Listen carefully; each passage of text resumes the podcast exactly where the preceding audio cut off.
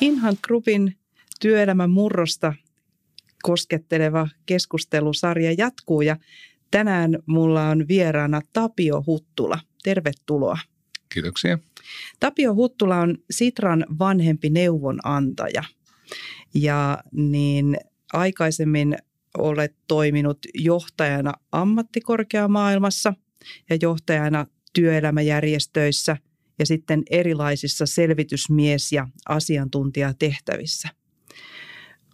Olet varmasti elinikäisen oppimisen alueen yksi esimerkki itsekin. Olet filosofian tohtori historian puolelta. Tervetuloa. Kiitoksia.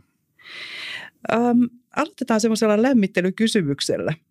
Ja niin, ajattelin kysyä sinulta sellaista asiaa, että mikä on ensimmäinen oppimiseen liittyvä muisto sinulla? Jaa, tuotapa ei olekaan kukaan kysynyt. Se liittyy varmaan lukemisen oppimiseen. Muistelen, että meille perheessä tuli akuankka, siis vanhemmille sisaruksille, ja totta kai sitä piti niin kuin tavata. Mä luulen, että se liittyy siihen. Ihana muisto. Ja jotenkin me päästään kohta juttelemaan elinikäisestä oppimisesta ja siitä, että kenen asia se on. Niin tuossa oli sinun kokemus ihmisenä, yksilönä ja sitten sä kerroit jo aika automaattisesti, että mikä sen mahdollisti. Mm. Siellä oli vanhemmat mahdollistajana. Joo. Todella ihana avaus tähän. Me ollaan juteltu erilaisten vieraiden kanssa työelämän murroksesta, milloin mistäkin näkökulmasta ilmiöinä. Ja me ollaan kosketeltu kohtaantohaastetta sellaisena, että toisaalta meillä puhutaan työvoimapulasta ja toisaalta niin headhuntereina me kohdataan ihmisiä, jotka ovat uuden edessä, toivoisivat uralleen uutta suuntaa tai ovat töitä vailla. Ja jotenkin nämä asiat ja tarpeet pitäisi saada kohtaamaan ja se tuntuu haasteelliselta. Tämä on tämmöinen maallikon ajatus siitä, mikä kohtaantohaaste voisi olla. Te olette Sitrassa tehneet töitä Osaamisen aika -nimisen projektin parissa vuodesta 2018 syksy saakka. Olet ollut siinä mukana vetovastuissa noin 3 vuoden ajan ja nyt edetään hetkiä, jolloin tuloksista aletaan puhua. Avaisitko pikkasen Osaamisen aika -projektia? Mistä siinä on kyse? Joo, tämä Osaamisen aika syntyi sitä kautta, kun Sitran johtoryhmä mietti näitä muutoksia, mitä Suomella on edessä. Sitrahan on niin kuin kaikkien suomalaisten tulevaisuustaloja ja silloiset megatrendit, kun he niitä tuijotteli, niin he tuli siihen johtopäätökseen, että kaikki tiet vähän niin kuin megatrendeistä vie jatkuvaa oppimiseen. Ja kysymys kuuluu, että pitäisikö Sitran olla jotenkin siinä mukana ja tästä kautta lähti tämmöinen selvityshanke, jossa noin 50 sidosryhmän toimijaa haastateltiin asiasta. Ja se, minkä takia se epäily, että onko jotakin Sitralle tehtävää, on siinä, että elikäinen oppiminen tai jatkuva oppiminen, niin sehän on toiminta-alue, jossa on paljon toimintaa ja paljon kehittämistä ja monia toimijoita. Että onko siellä semmoista niin kuin Sitran mentävää aukkoa? Ja se aukko löytyi sitä kautta, että sidosryhmät viesti kaikki sitä samaa, että joo, jonkun pitäisi katsoa tätä kokonaiskuvaa, että mikä tämä niin kuin ilmiö on kokonaisuutena, tarjota sitä keskusteluareenaa niille toimijoille, että voitaisiin lähteä yhdessä miettimään sitä ja toimia tämmöisenä sillanrakentajana siinä työssä. Ja sillä pohjalla me ollaan itse asiassa nyt tehty tämä reilu 3 vuotta töitä. Ja ensimmäinen iso työ oli ennen viime vaaleja. Kutsuttiin 30 keskeistä toimijaa miettimään, että mihin suuntaan elikäistä oppimista ja siihen liittyvää politiikkaa pitäisi Suomessa viedä. Ja ajatellen sinne ehkä niin kuin 2-3 hallituskauden päähän. Ja tätä kautta syntyi se tahtotila, jota me ollaan sitten edistetty. Okei.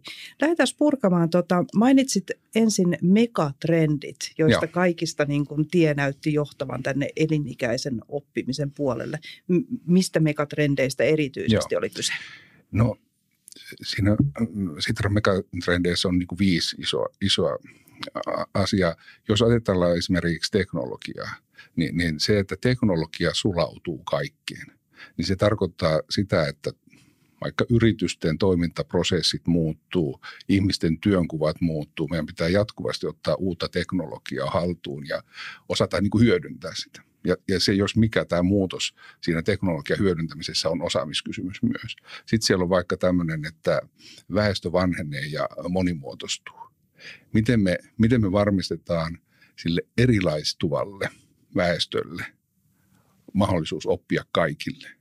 Tai kun osaamisen merkitys talouden perustana muuttuu. Me ollaan aikaisemmin jotenkin eletty sitä maailmaa, jossa niin kuin on voitu luottaa siihen, että jatkuva tuottavuuden kasvu vie meitä eteenpäin ja meillä on ollut tämmöisiä niin kuin murroksia, vaikka nyt maatalous on luovuttanut työvoimaa teollisuudelle ja nyt se teollisuus on muuttumassa entistä enemmän tietotyöksi, mutta nyt me ollaan semmoisessa tilanteessa, että se ei yksistään riitäkään, että se ei tuota semmoista niin kuin kasvua. Eli meidän pitää niin kuin miettiä, että miten se osaamisen merkitys siinä talouden perustana ja sen kilpailukyvyn niin kuin pohjan luojana, mikä sen rooli on, koska se selvästi korostuu, mutta me ei tiedetä, mitä se on. Ja sitten siellä on tietysti vielä tämä niin kuin ilmastoekologinen kysymys, eli miten me pystytään tätä niin kuin hyvinvointia rakentamaan näissä uudenlaisissa puitteissa, jotka tulee vaikka ilmastonmuutoksesta ja kestävästä kehityksestä. Nämä kaikki on tämmöisiä niin kuin asioita, jossa asiat, yksilöt, toiminnot on muutoksessa ja osaaminen kytkeytyy sitä kautta niihin. Ja mä itsekin uskon sen niin, että kaikki muutos on lopulta muutosta ihmisessä ja ihmisen niin kuin osaamisessa, koska niistä ne yritykset ja organisaatiotkin sitten rakentuu. Ja sen takia tämä ikään kuin osaamisen kysymys on niin kuin sellainen fundamentti tässä. Mä tavoitin tuosta teknologian, väestörakenteen muutoksen ja ilmastoasiat, eli 3. Mainitsit, että näitä on 5. Mitä mä en huomannut sieltä? Se talouden perusta, eli se tavallaan se logiikka, millä se talouskasvu ja taloudellinen kehitys rakentuu, niin se on muutoksessa.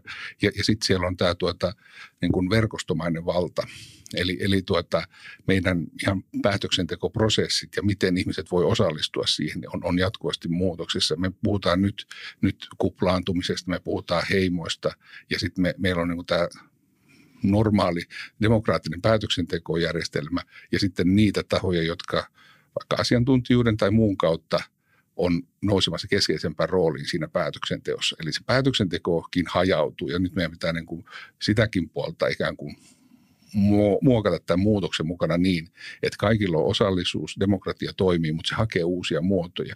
Ja sen takiahan nyt niin kuin Sitrassa myös on aloitettu demokratiaosallisuus, yksi iso teema, pohtimaan juuri tätä.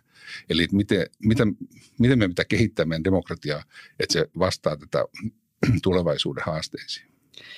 Tämä osallisuus on mielenkiintoinen, eli jotenkin kuulostaa siltä, että kun tapahtuu kaikenlaista muutosta tässä ajassa ympärillämme, niin näyttäisi siltä, että osaamisen kehittäminen on keino lisätä omaa kontrollia menestymisestään tai selviytymisestään, ja se tapahtuu yksilötasolla ja yhteisötasolla ja yhteiskunnan tasolla. Joo.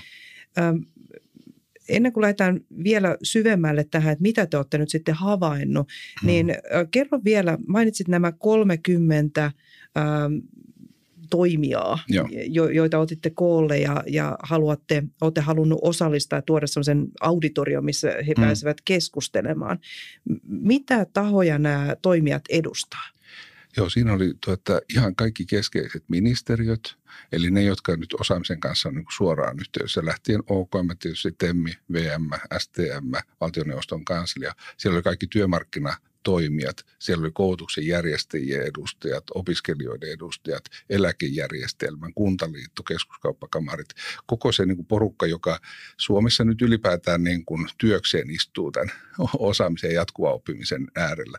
Me saatiin heidät mukaan ja kaikki, joita kysyttiin, lähti mukaan. Ja meillä oli tämmöinen niin kuin seurantaryhmä, joka koostui näiden organisaatioykkösistä. Ja he allekirjoitti sen tahtotilan. Siellä on 5 kansliapäällikön ja kaikkien työmarkkinajärjestöjen puheenjohtajien nimet alla. Ja he antoi meille siihen prosessiin vähän niin kuin oman parhaan alan asiantuntijansa, joka muodosti sitten se porukka semmoisen 30 asiantuntijan koordinaatioryhmän. Ja sen kanssa me työstettiin Siis käytiin teema kerrallaan keskustelua ja pystyttiin luomaan se yhteinen näkemys siitä, että mihin suuntaan Suomessa elinkeinosta oppimista viedään. Mikä se tahtotila oli siis vielä? Siinä on niin kuin neljä teesiä, jossa yksi lähtee siitä, että meidän pitää luoda Suomeen semmoinen järjestelmä, joka mahdollistaa kaikille oppimisen läpi elämän. Sitten siellä on se toinen teesi, joka puhuu siitä, miten koulutusjärjestelmää pitää kehittää niin, että se luo vahvan peruspohjan osaamisen, yleissivistyksen ja ne valmiudet työelämässä etenemiseen. Ja sitten siellä on se ehkä niin kuin meidän kannalta niin kuin se keskeisin, eli osaaminen uudistaa työelämää, työelämäosaamista. Eli minkälainen on se oppiva työelämä, jossa yksilöllä, organisaatiolla, yhteiskunnalla on mahdollisuus varmistaa, että se osaaminen kehittyy kaikille. Ja mitä se tarkoittaa? Yksi iso vastaus on siellä tämä verkostoituminen, yhdessä oppiminen, yhdessä kehittäminen. Ja sitten viimeinen liittyy vähän enemmän ehkä siihen niin kuin elinkeino-talouspolitiikkaan, eli miten osaaminen luo sen Suomen menestyksen pohjan. Ja siellä puhuttiin taas sitten siitä, että onko meidän osaaminen riittävän korkealla tasolla, onko meillä riittävästi osaajia, onko Suomi houkutteleva yrityksille ja asiantuntijoille, tämän tyyppisiä asioita. Tuliko tämä 4- tai 5-kohtainen tahtotila, niin oliko tämä selvä heti projektin alkuvaiheessa vai täsmentyykö tämä siinä projektin matkalla? Kyllä. Ilman muuta, koska kun tämä aihe on niin laaja, niin mehän lähdettiin niin kuin sitä tahtotilaa hakemaan, mutta me hyvin äkkiä niin kuin huomattiin, että siinä käydään niin kuin monta keskustelua yhtä aikaa. Yksi oli se, että puhuttiin paljon siitä, että miksi tämä on tärkeää. Ja toinen on, että mitkä on niitä asioita, jotka sitä haastaa. Ja sitten on tämä kolmas, että mihin suuntaan pitäisi mennä. Ja kun me huomattiin tämä, että keskustelu ikään kuin käy niin kuin 3 keskustelua yhtä aikaa, me ikään kuin palasteltiin ne. Niin me tehtiin ensin semmoinen, että mikä on elinikäisen oppimisen tarkoitus. Eli siihen tiivistettiin se, että miksi tämä on tärkeä asia. Sitten me laadittiin tämmöiset muutosnäkymät, jotka on ikään kuin niitä asioita, jotka haastaa meidän nykyjärjestelmää. Ja sitten luotiin tämä tahtotila. Sillä lailla me saatiin jäsennettyä myös sitä keskustelua. Ja sen jälkeen me vielä tuotettiin tämmöisiä rahoituksen periaatteita, jotka kuvasi sitten sitä, että minkälaisia muutoksia rahoitukseen pitäisi tehdä, että tämä systeemi lähtisi toimimaan. Niissä me ei päästy ihan hirveän pitkälle, koska siellä on ne kaikista haastavimmat kysymykset, jos on vaikeinta päästä niin kuin noinkin nopeasti, kun se oli 4-5 kuukautta, niin yhteisymmärrykseen. Ja sen takia me kuvattiin sitten 8 semmoista muutoshaastetta, jotka sitten jatkotyössä pitäisi jotenkin pystyä poliittisen päätöksentekijän niin kuin ratkaisemaan. Ja sekin oli tosi niin kuin arvokas työ, mä väitän näin, koska me ikään kuin vaikka, että kenellä on vastuu osaamisen kehittämisestä, niin pystyttiin se keskustelu laittamaan semmoisen janalle, että oli niin kuin äärilaita tuolla ja täällä, ja suurin osa on sitten jossakin siinä välillä. Eli me kuvattiin ne ääripäät, joka ikään kuin rajaa sitä, että minkälainen kysymys mikin näistä on. Okei. Onko oikea termi nimittää tätä kokonaisuutta niin elinikäisen oppimisen politiikaksi? No on se niin kuin ainakin semmoinen, niin kuin mikä pitäisi ohjata sitä politiikan tekemistä. Eli jos vastaa niin päin, että kun me oltiin sitä tahtotilaa saatu aikaa ja sitten me käytiin siitä puhumassa ja eri toimijat ja asiantuntijat alkaa keskustelemaan siitä, niin ei oikeastaan meille tullut yhtään semmoista asiaa, jota ei olisi jo sinne kirjattu. Siis me voitiin vaan sanoa, että niin nyt sä puhut tästä meidän niin kohdasta, jossa on tämmöinen ajatus. Se mikä oli niin kuin tosi mielenkiintoista huomata, että kun meillähän on niin kuin yhteiskunnassa tässä ja nyt haasteita. Meillä on vaikka aliedustetut ryhmät tai ne, joilla on työllistymisvaikeuksia ja muita. Ja sitten meillä on tämä niinku tarve tehdä sitä uutta järjestelmää tulevaisuutta varten. Niin tämänkin 2 aika tason keskustelun erottaminen piti tehdä. Ja se tapahtui niin, että me todettiin niille toimijoille, jotka on myös samalla toistensa neuvotteluosapuolia, siis edunvalvontaorganisaatioita, että me sanottiin heille, että joo, nyt ei tarvitse niin kuin puhua tämän hetken akuuteista ongelmista, katsotaan sinne 2-3 hallituskauden päähän. Ja se auttoi meitä. Se ikään kuin antoi näille asiantuntijoille mahdollisuuden irrottautua tämän hetken niistä, mitä ne vaikka neuvotteli jossakin, ja katsoa yhdessä sinne tulevaisuuteen. Ja sitä kautta tästä tuli niin kuin todella musta niin kuin hieno prosessi. Ja nämä koordinaattoryhmäläiset esimerkiksi on pitänyt sitä omana osaamisen kehittämisen niin kuin paikkana, jonne oli niin kuin kiva tulla niin kuin, vähän niin kuin freessaamaan omia ajatuksia myös ja sai muilta asiantuntijoilta niin kuin feedbackia ja pääsi käymään hyvää keskustelua. Tässä on, mutta taas tulee jotenkin automaattisesti mieleen, että siellä ne teidän kollegat, kaikki nämä sidosryhmien ihmiset, niin yksilötasolla kokevat, että heidän osaamisensa ja ymmärryksensä kehittyy tuossa työn edistyessä ja samalla sitten niin projekti saavutti päämääränsä ja niin projektista hyötyvä yhteiskunta todennäköisesti saavuttaa projektin myötä jotain. Voi vetää kyllä todella nöyräksi, kun ajattelee, että meillä on vain tuokioaikaa käydä tätä kokonaisuutta läpi. Tässä on niin monta hyvää teemaa, mutta aloitetaan nyt sellaisesta teemasta, että niin puhutaan siitä, että kenen vastuulla tämä osaamisen kehittyminen nyt sitten on? Mainitsit niistä ääripäistä ja sitten mainitsit, että siinä välilläkin on jotain. Puretaan tätä teemaa hiukan. Joo. No se keskusteluhan käydään niin kuin sillä niin kuin yhtälöllä, että mikä on yksilön vastuu, sitten kun mennään työelämään, mikä on työnantajan vastuu ja sitten mikä on yhteiskunnan vastuu. Ja siitä äkkiä päästään niin kuin siihen yhteisymmärrykseen, että joo, yhteiskunnalla on niin kuin lähtökohtaisesti koulutusjärjestelmä pyörittämisen vastuu, eli sieltä varhaiskasvatuksesta yliopistotutkintoihin asti. Ja se on, näin se kuuluukin varmaan tämmöisessä pohjoismaisessa yhteiskunnassa olla, mutta sitten kun me mennään siihen, että mitä sitten tapahtuu sen jälkeen, kun ihminen menee sinne työelämään, niin siinä haetaan sitä tasapainoa, että paljonko yksilön itse pitää olla aktiivinen asialla ja paljonko työnantajan pitää kantaa vastuuta siitä, että heidän niin kuin henkilöstönsä on jatkuvasti hyvässä niin kuin osaamistilanteessa ja miten sitten yhteiskunnan pitäisi tätä tukea.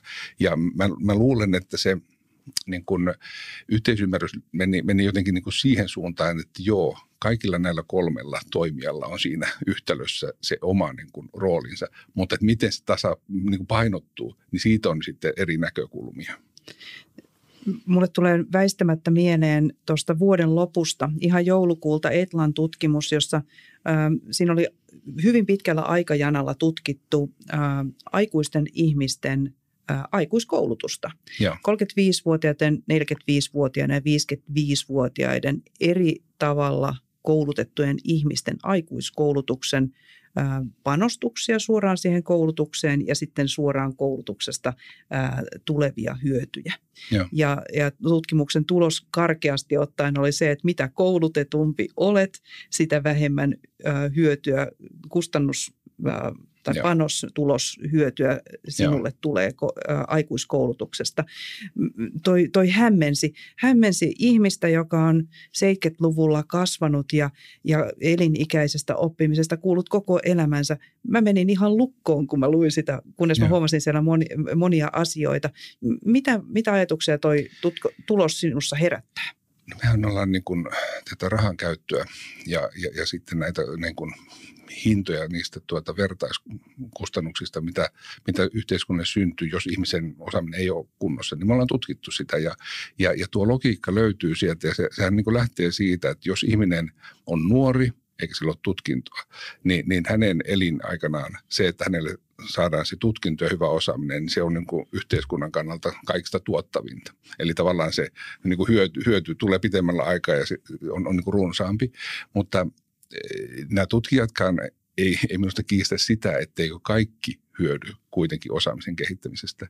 Ja tässä on niin kuin tavallaan se niin kuin logiikkaharha myös siinä mielessä vähän, tai pitää ottaa huomioon se, että meillä kaikilla on, vaikka olisi korkeakoulututkinto tai mikä, niin meillä on niin kuin jatkuva tarve pitää sitä yllä ja mennä eteenpäin, koska ei se osaaminen ole niin kuin monoliitti. Ei se ole sillä lailla, että ekonomin tutkinto 80-luvulla ja ekonomin tutkinto 2000-luvulla olisi niin kuin sama. Se on mennyt koko ajan eteenpäin ja silloin niin kuin tavallaan voi ajatella, että se ekonomi 80-luvulla, joka on valmistunut, jos sitä verrataan siihen, mitä sillä ekonomilla 2000-luvulla on, niin siinä on jo käppi, jonka se ihminen täytyy koko ajan pitää ikään kuin varansa, että hän on ikään kuin sillä niin kuin ajantasaisella osaamisen puolella. Eli tällä vaan yritän sanoa sitä, että kaikkien osaamisesta huolehtiminen on tärkeää, mutta me voidaan laskennallisesti nähdä isompia hyötyjä, jos me lähdetään laskemaan 16-vuotiaan kouluttautuminen ja sitten hän on 68-vuotiaaksi töissä, niin totta kai siitä yhteiskunta hyötyy enemmän kuin jonkun 50-vuotiaan niin kuin jostakin jatkokoulutuspalikasta. Mutta kun niitä ei pitäisi musta tällä lailla oikeastaan niin kuin vertailla. Kun mä kysyn niin päin, että sekö sitten veisi Suomea eteenpäin, että meidän huippuja ei koulutettaisi. Silläkö lailla me päästään maailman huipulle? Aiheellinen kysymys. Ja, niin jos ajattelee, että minkälainen, mä jotenkin hyvin konkreettisella tavalla tiedostan nyt sen, että minkälainen on headhunterin pieni ikkuna tähän kohtaantohaasteeseen joka päivä. Me keskustelemme varsin osaavien ihmisten kanssa ja niin monien osaaminen on ajan tasalla, mutta me keskustellaan jatkuvasti yksilötasolla ihmisten kanssa siitä, että kuinka kommunikoit tämän. Kandidaattien kanssa keskustellaan, että kertoisitko, mitä olet osaamisellasi saanut aikaan, niin että meidän asiakkaan, yrityksen tai jonkun muun yhteisön olisi helpompi mielikuvitella, että voisiko saada niin tuota samaa aikaiseksi meillä, tuoda näitä tuloksia osaamisellaan.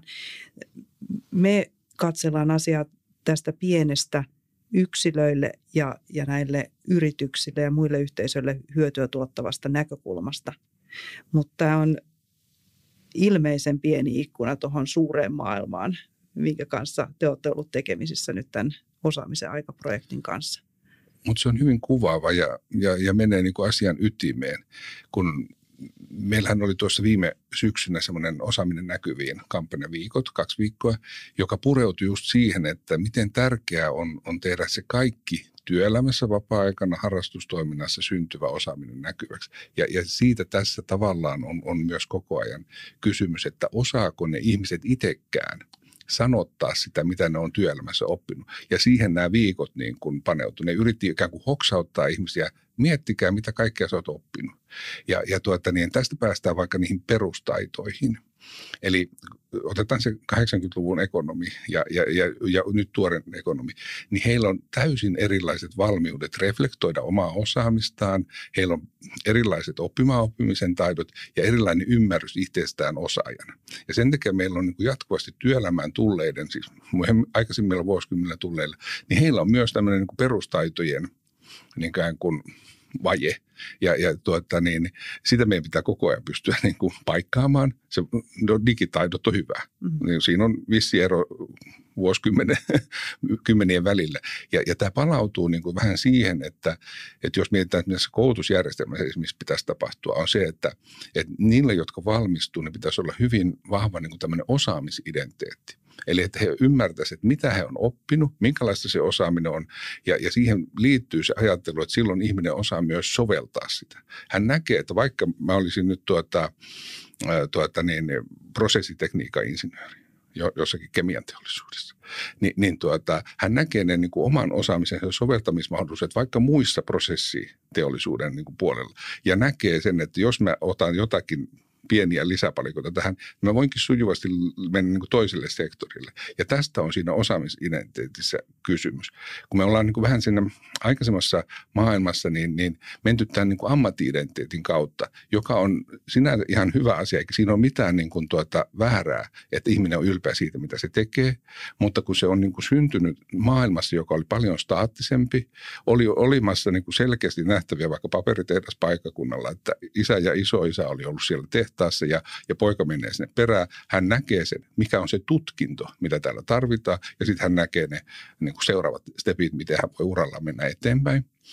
Ja se on ihan fine, mutta semmoisessa maailmassa, jossa muutokset on hirveän nopeita, meillä ei yhtä vaikka ole sitä paperitehdasta. Niin tämmöinen ihminen, jolla on vaan se ammatti-identiteetti, joka on kiintynyt siihen tiettyyn alaan ja siihen tiettyyn tekemiseen, tiettyyn vähän niin kuin ehkä työrooliinkin. Niin hänellä on vaikeampaa nähdä, että mitä mä oon siinä niin kuin paperitehtaassa oppinut ja mihin mä voin sen soveltaa. Kun semmoinen ihminen, jolla on tämä tämmöinen niin kuin osaamisidentiteetti, ymmärrys, hän jo oppiessaan näkee, että mulla on niin kuin osaamisia. Ne tutkinnot kun ei niin kuin pelasta, vaan se osaaminenhan se ihmisen pelastaa.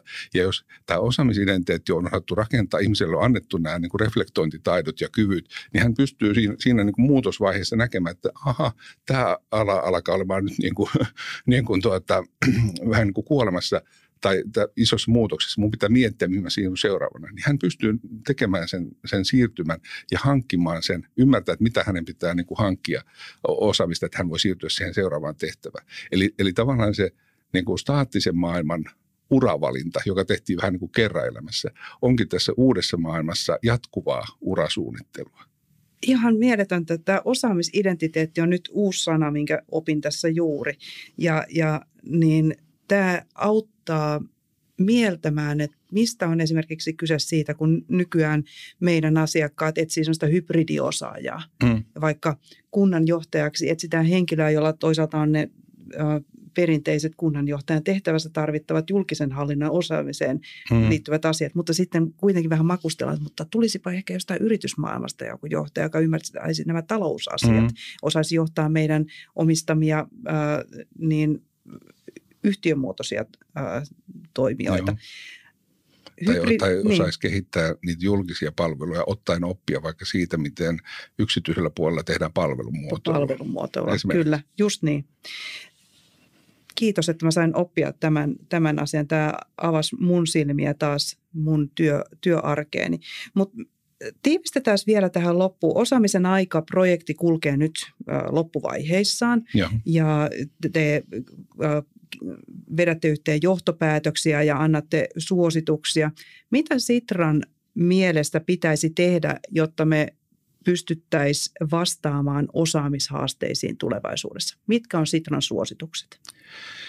Joo, me joulukuussa saatiin nämä suositukset maailmaan. Niitä on 7, jotka lähtee niin kuin siitä isosta niin kuin tarpeesta tehdä tämmöinen niin kuin systeeminen muutos. Ja sen taustalla on nämä siiloutuneet hallintorajat ja koko se niin kuin maailma, joka on rakentunut siihen, että yksi ministeriö ohjaa tiettyä juttua ja tämmöisessä uudenlaisessa maailmassa se ei niin kuin toimi. Ja sen takia tavallaan se ensimmäinen on se kokonaisvaltaisuuden tarve. Meidän täytyy tarkastella tätä elinikäistä oppimista tai jatkuvaa oppimista niin kuin kokonaisuutena ja miettiä, että mitä se tarkoittaa vaikka yksilön näkökulmasta niin kuin hänen elämässään, koska jos ei tämän tyyppistä niin kuin tarkastelua tehdä, niin ajatellaan edelleen sillä lailla, vaikka niin kuin yksilön kohdalla tai vaikka jonkun alueen kohdalla. Meidän väestöselvitys ja muut selvitykset osoittavat, että alueet eriytyy. Niin ei voi ajatella niin enää jatkossa, että niin kuin se sama sapluuna toimii kaikilla alueilla. Tai niin kuin, että jos mietitään sitä, että mitä tarkoittaa ajattelutavan muutos, että laitetaan ajattelun keskiöön yksilö, niin silloin jos me laitetaan se yksilön tarve ja sen niin kuin polku niin kuin mietit, että miten tämä pääsee eteenpäin, niin silloin tavallaan nämä eri sektoreiden ja siilojen toimijoiden pitää niin kuin miettiä yhdessä, että miten me palvellaan tätä ihmistä, että hän pääsee pisteestä A pisteeseen B. Kun nyt meidän järjestelmä on vähän semmoinen, että kukin viranomainen tekee omaa hyvää työtänsä, mutta se tapahtuu siinä omassa pilttuussaan ja se yksilö ikään kuin tulee kohteeksi siihen pilttuun, että siellä tehdään tiettyjä juttuja hänelle. Sitten se yksilön pitää parhaimmassa tapauksessa itse osata mennä seuraavalle konttorin viereen ja saada sieltä sitä apua, kun se lähtökohta pitäisi olla niin, että palvelut pitäisi katsoa siitä yksilön näkökulmasta. Tämä on niin kuin se semmoinen niin kuin iso ajattelutavan muutos, joka on siellä suositusten niin kuin ihan pohjassa, mutta tämä vaatii sitä pitkäjänteisyyttä. Sen takia se yksi suositus on, että poliittisten päättäjien pitäisi nähdä tämä niin kuin pitkäjänteisen politiikan tarve. Sitten siellä on se ajatus siitä, että näitä investointinäkökulmaa pitää pystyä niin kuin ajattelemaan uudella tavalla, mihin säkin viittasit.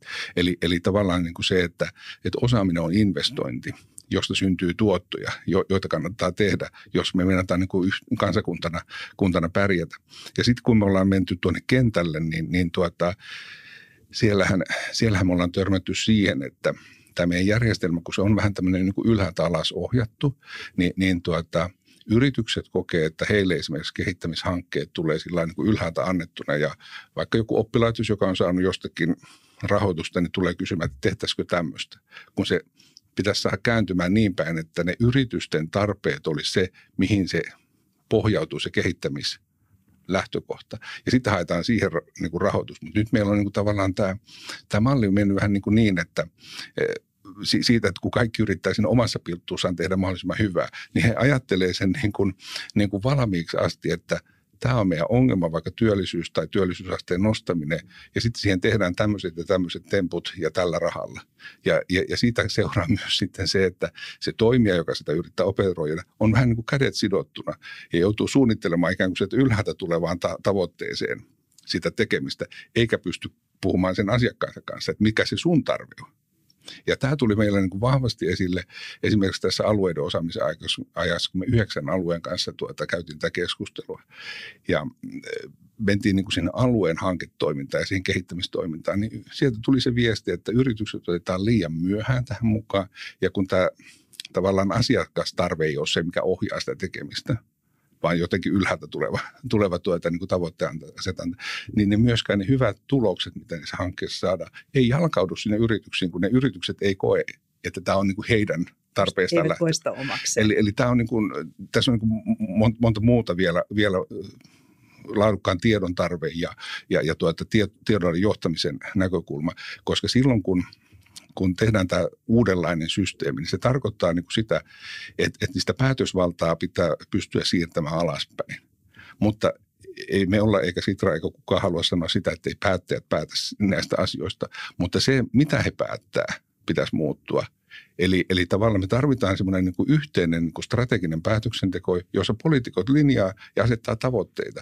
Mutta sitten meidän pitää antaa niin kuin alueille ja toimijoille enemmän mahdollisuuksia soveltaa ja tehdä siellä kussakin toimintaympäristössä niitä oikeita asioita. Ja jotta sitten taas päätöksentekijä voi tietää, että mennäänkö oikeaan suuntaan, niin me tarvitaan sitä vahvaa takaisinkytkentää. Eli meidän pitää pystyä luomaan semmoinen tietojärjestelmä, että me pystytään seuraamaan, että jos näin lähdetään sitä vaikka Kainuun työllisyyttä edistämään, niin saadaanko me oikeita tuloksia. Jos ei saada, niin silloin päätöksentekijä voi antaa uutta ohjetta ja suunnata sitä toisella lailla. Mutta silloin kuitenkin se toimintavapaus on siirtynyt sinne alueelliseen toimijoille, jotka on siinä niin kuin rajapinnassa. Ja tämä on niin kuin se iso muutos, mitä myös tässä haetaan. Todennäköisesti sain kaikki nämä 7. Todella mielenkiintoisia näkökulmia. Ihan selkeästi on tullut tarpeeseen. Niin en yhtään ihmettele, että oli helppo saada 30 sidosryhmää mukaan tähän keskusteluun. Joo, ja sen haluan vielä sanoa, kun tämä siilomaisuus tai tämmöinen niin voi helposti niin kuin jotenkin jonkun korvaan kuulostaa siltä, että nyt Sitra tulee viisastelemaan. Ei se ole sitä. Me kukaan ei niin kuin sano sitä, että joku toimii tietoisesti huonosti tai näin.